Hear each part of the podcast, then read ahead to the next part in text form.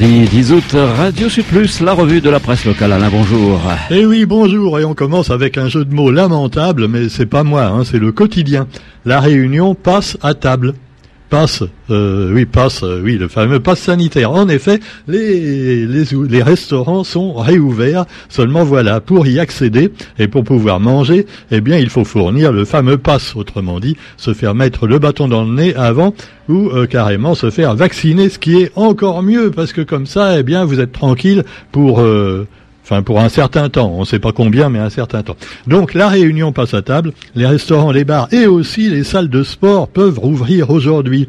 Alors, c'est très pratique parce que, par exemple, euh, pour, pour gagner de l'appétit, tu vas dans la salle de sport pendant deux heures, après tu as faim et tu vas au restaurant. Et tout ça avec un seul bâton dans le nez, puisque c'est valable soixante-douze heures. En effet, le fameux test P C R, voire test, euh, comment ça, génique, machin génique, transgénique, euh, je ne sais pas quoi, eh bien, il est valable grâce à notre bon ministre de la Santé, non plus seulement quarante-huit heures, mais soixante-douze. Alors, et le peuple est encore mécontent avec ça, hein? Il a fait un effort, le ministre. Il a donné vingt-quatre heures de plus pour vous servir du pass et aller au restaurant. Alors, cela dit, eh bien, euh, voilà, les clients munis du pass sanitaire, c'est valable aussi pour prendre le train en métropole et pour plein de choses. Donc, c'est pas formidable. Bon, alors, quoi qu'il en soit, eh bien, vous, les restaurateurs, eux, ils font quand même un peu la gueule, hein, parce qu'ils se disent, bon, soit on ouvre, et ben, et alors, il n'y aura pas beaucoup de clients, parce que finalement, il y en a beaucoup qui ne sont pas vaccinés encore à La Réunion et qui ne veulent pas le faire, et encore moins depuis que le gouvernement veut les y forcer. Soit euh, on ferme carrément, euh, mais on va quand même perdre les, les seuls clients qui pouvaient entrer dans le restaurant. La seule bonne nouvelle pour eux, c'est que maintenant, il n'y a plus besoin de quotas, de jauges. Hein, on peut remettre les tables les unes à côté des autres, puisque à l'intérieur de la boutique, il y aura uniquement des gens vaccinés, ou alors qui qui seront pas contagieux. Hein, euh, voilà. Alors évidemment, euh, pouvoir mettre les tables bien serrées les unes contre les autres, c'est bien. Mais s'il y a personne dans le restaurant, ça ne sert à rien, tu vois. Autant les laisser séparer comme avant, hein, en ce moment, parce que bon, cela dit, si c'est une bouffée d'oxygène, euh, l'oxygène, il est un petit peu pollué quand même. Hein. Alors, le cœur n'y est plus pour certains, et pour les cinémas également, ça devient très préoccupant. Ainsi, il y a une baisse de fréquentation de soixante-dix pour cent. Ah bah oui, tiens, soixante-dix pour cent. C'est le nombre de gens qui ne sont pas vaccinés, justement. Tu vois, ça, ça, ça correspond. Alors, les salles de sport ouvrent avec quelques contraintes. Et puis alors, vous avez également la rentrée scolaire qui est mise en question par certains syndicats.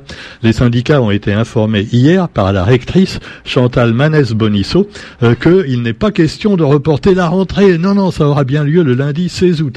Alors, est-ce qu'on va séparer les élèves qui sont vaccinés, euh, ceux qui ne le sont pas? Est-ce que les enseignants d- d- sont obligés de se faire vacciner? Théoriquement, oui, puisque tous les gens qui sont en contact avec du public doivent subir le vaccin.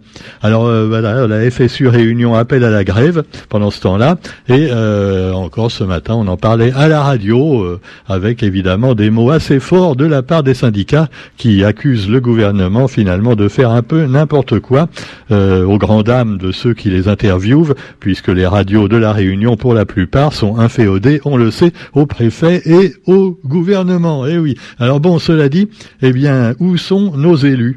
Tiens, c'est vrai, ça, où ils sont nos élus? Non, il y en a un ou deux qui ont été assez courageux et qui ont dit ce qu'ils pensaient du pass sanitaire, entre autres Jean-Luc Poudroux, l'ancien maire de Saint-Leu, qui est, je crois, maintenant euh, euh, sénateur aussi. Mais euh, bah, où sont nos élus? On se le demande parce que beaucoup se taisent. Tu vois, ils attendent de voir comment le vent va tourner. Alors, hein, à part également Monsieur Tiana Kuhn, qui lui ne veut pas de gens non vaccinés dans son bureau. Hein. Lui, il a le courage de ses opinions, ben voilà, et c'est son droit le plus absolu. Mais il y en a qui sont carrément, euh, finalement, euh, qui attendent, je vous dis. Hein, c'est un petit peu lâche comme euh, truc, hein, je trouve, euh, de la part de nos élus. Et puis également, les pompiers se demandent où sont leurs, les élus. Et oui, oui. Après, euh, ayant suivi l'appel. Donc euh, à la grève sans limite lancée par le syndicat national autonome des sapeurs-pompiers, les syndicalistes réunionnais ont récolté un large soutien de leur partic- participation lors de leur participation à la protestation contre le pass. C'était samedi dernier. Il y a eu encore plus de monde que la semaine d'avant, que ce soit à La Réunion ou en métropole. Le Covid impacte également la grande roue, la crise sanitaire. Il y a une grande roue à Saint-Denis, oui, oui. Ah, c'est joli, hein. Et donc, on peut faire comme ça, monter en haut, et on voit la ville avec les lumières le soir. Mais alors là, il n'y a pas besoin de passe sanitaire quand même, hein.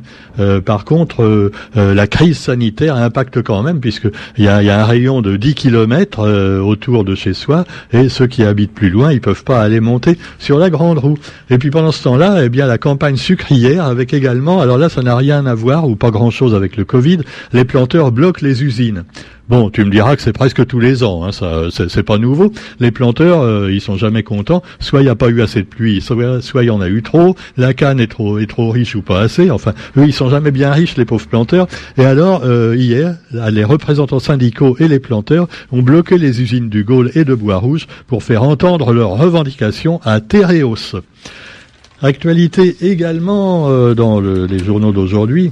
Avec euh, Madagascar, et on le sait, cette tentative de coup d'État qui a eu lieu, et euh, selon le président malgache, des preuves accablantes contre les mercenaires qui devaient débarquer à Madagascar pour le renverser. Euh, voilà. Non, euh, non, la France n'a rien à voir là-dedans, hein. Elle a autre chose à s'occuper en ce moment, hein.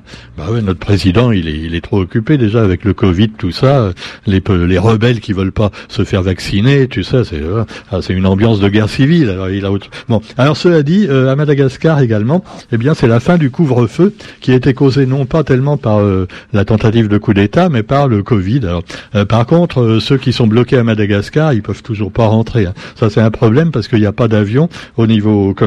Ils vont mettre des quelques avions spéciaux peut-être d'ici quelques jours, d'ici la fin du mois d'août ou début septembre, mais enfin bon, vaut mieux euh, quand même euh, être bloqué à la Réunion qu'à Madagascar peut-être actuellement. Et puis alors, euh, un bel article quand même, que je cite, euh, qui n'est pas spécialement euh, local, mais euh, qui est dans le quotidien consacré à Elisa Rojas. Alors, Elisa Rojas, c'est une avocate qui rend visibles les femmes handicapées. Alors, elle-même est handicapée depuis la naissance. Ses parents ont essayé de la soigner. Elle a une maladie des os.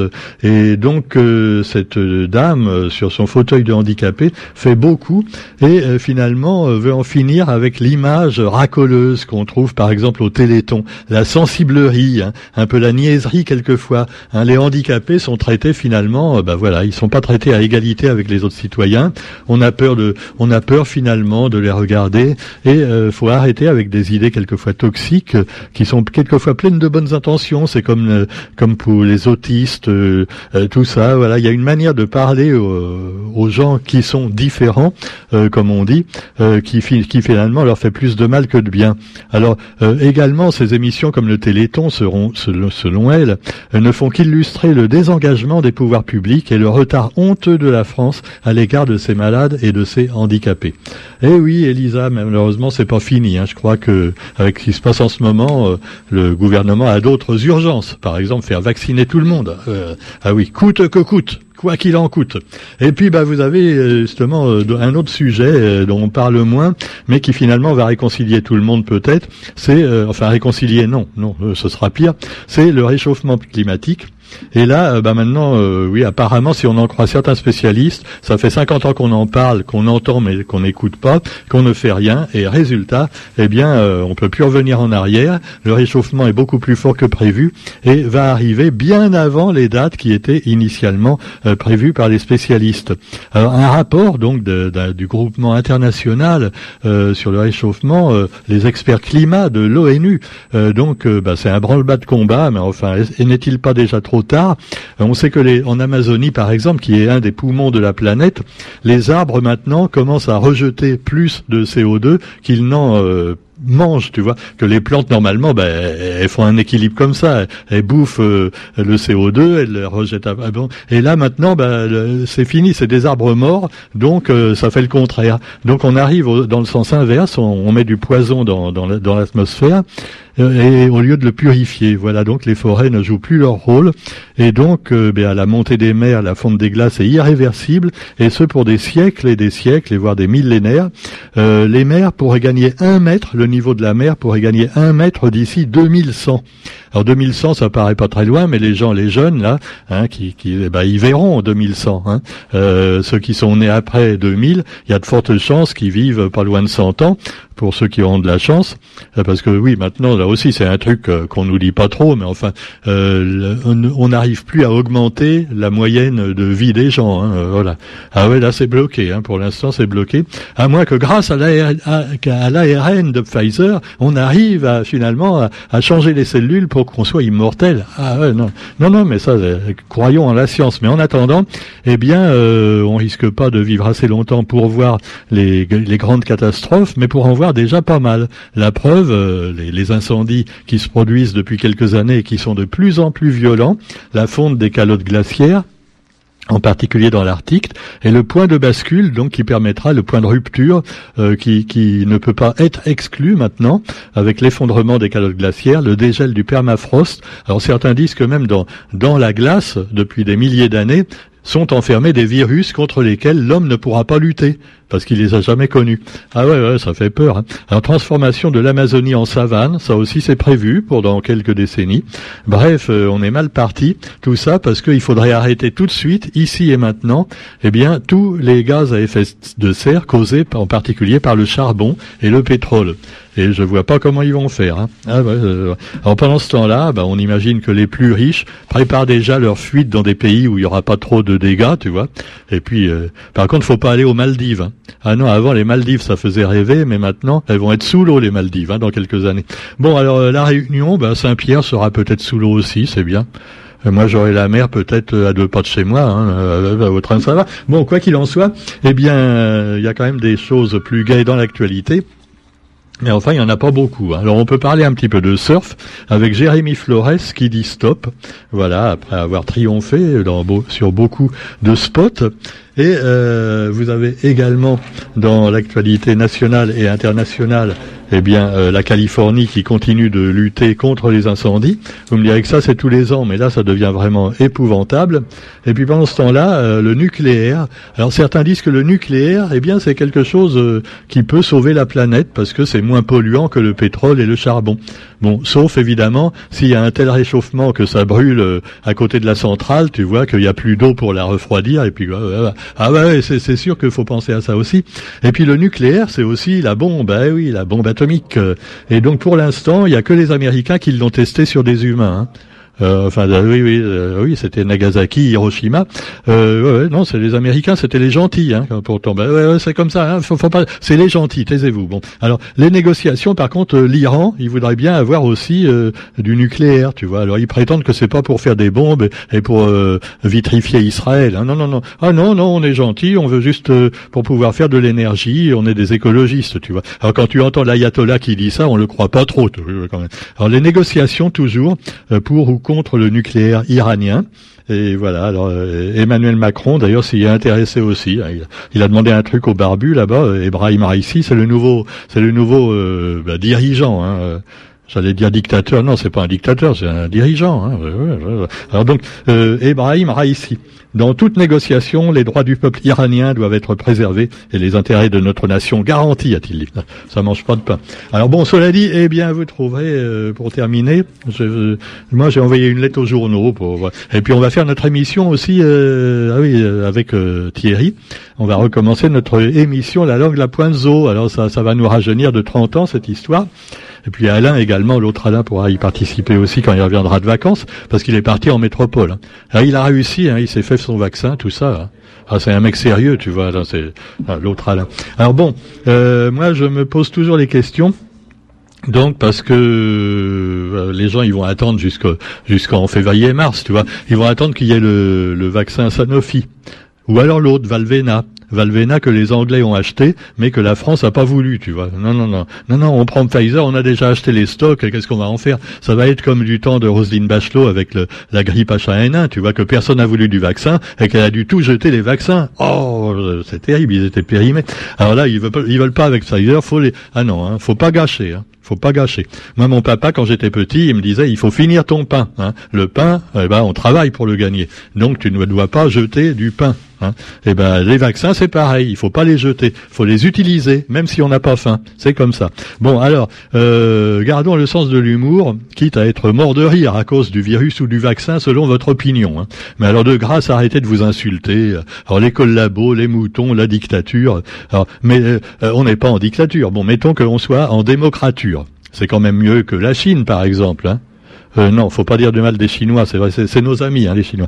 D'ailleurs, ils nous envoient à peu près tous nos biens de consommation, en plus. Donc, on va pas se fâcher avec les Chinois. Euh, fais pas ton Michel Leb, s'il te plaît, Roger, hein, c'est raciste, ça, hein. Bon, alors. Donc, euh, oui, ils nous envoient tous nos biens de consommation. D'ailleurs, ils ont, ils nous ont envoyé depuis quelques mois leur conception également des droits de l'homme, sur laquelle la France a un petit peu copié. Alors, un médecin antillais a affirmé l'autre jour à la télé que les pauvres se laissaient influencer par les antivax à cause du manque d'instruction et du vaudou. Aux Antilles, c'est le vaudou, tu vois. Euh, alors, ce cher Toubi, on a envie de lui planter des seringues dans une poupée à son effigie, déjà.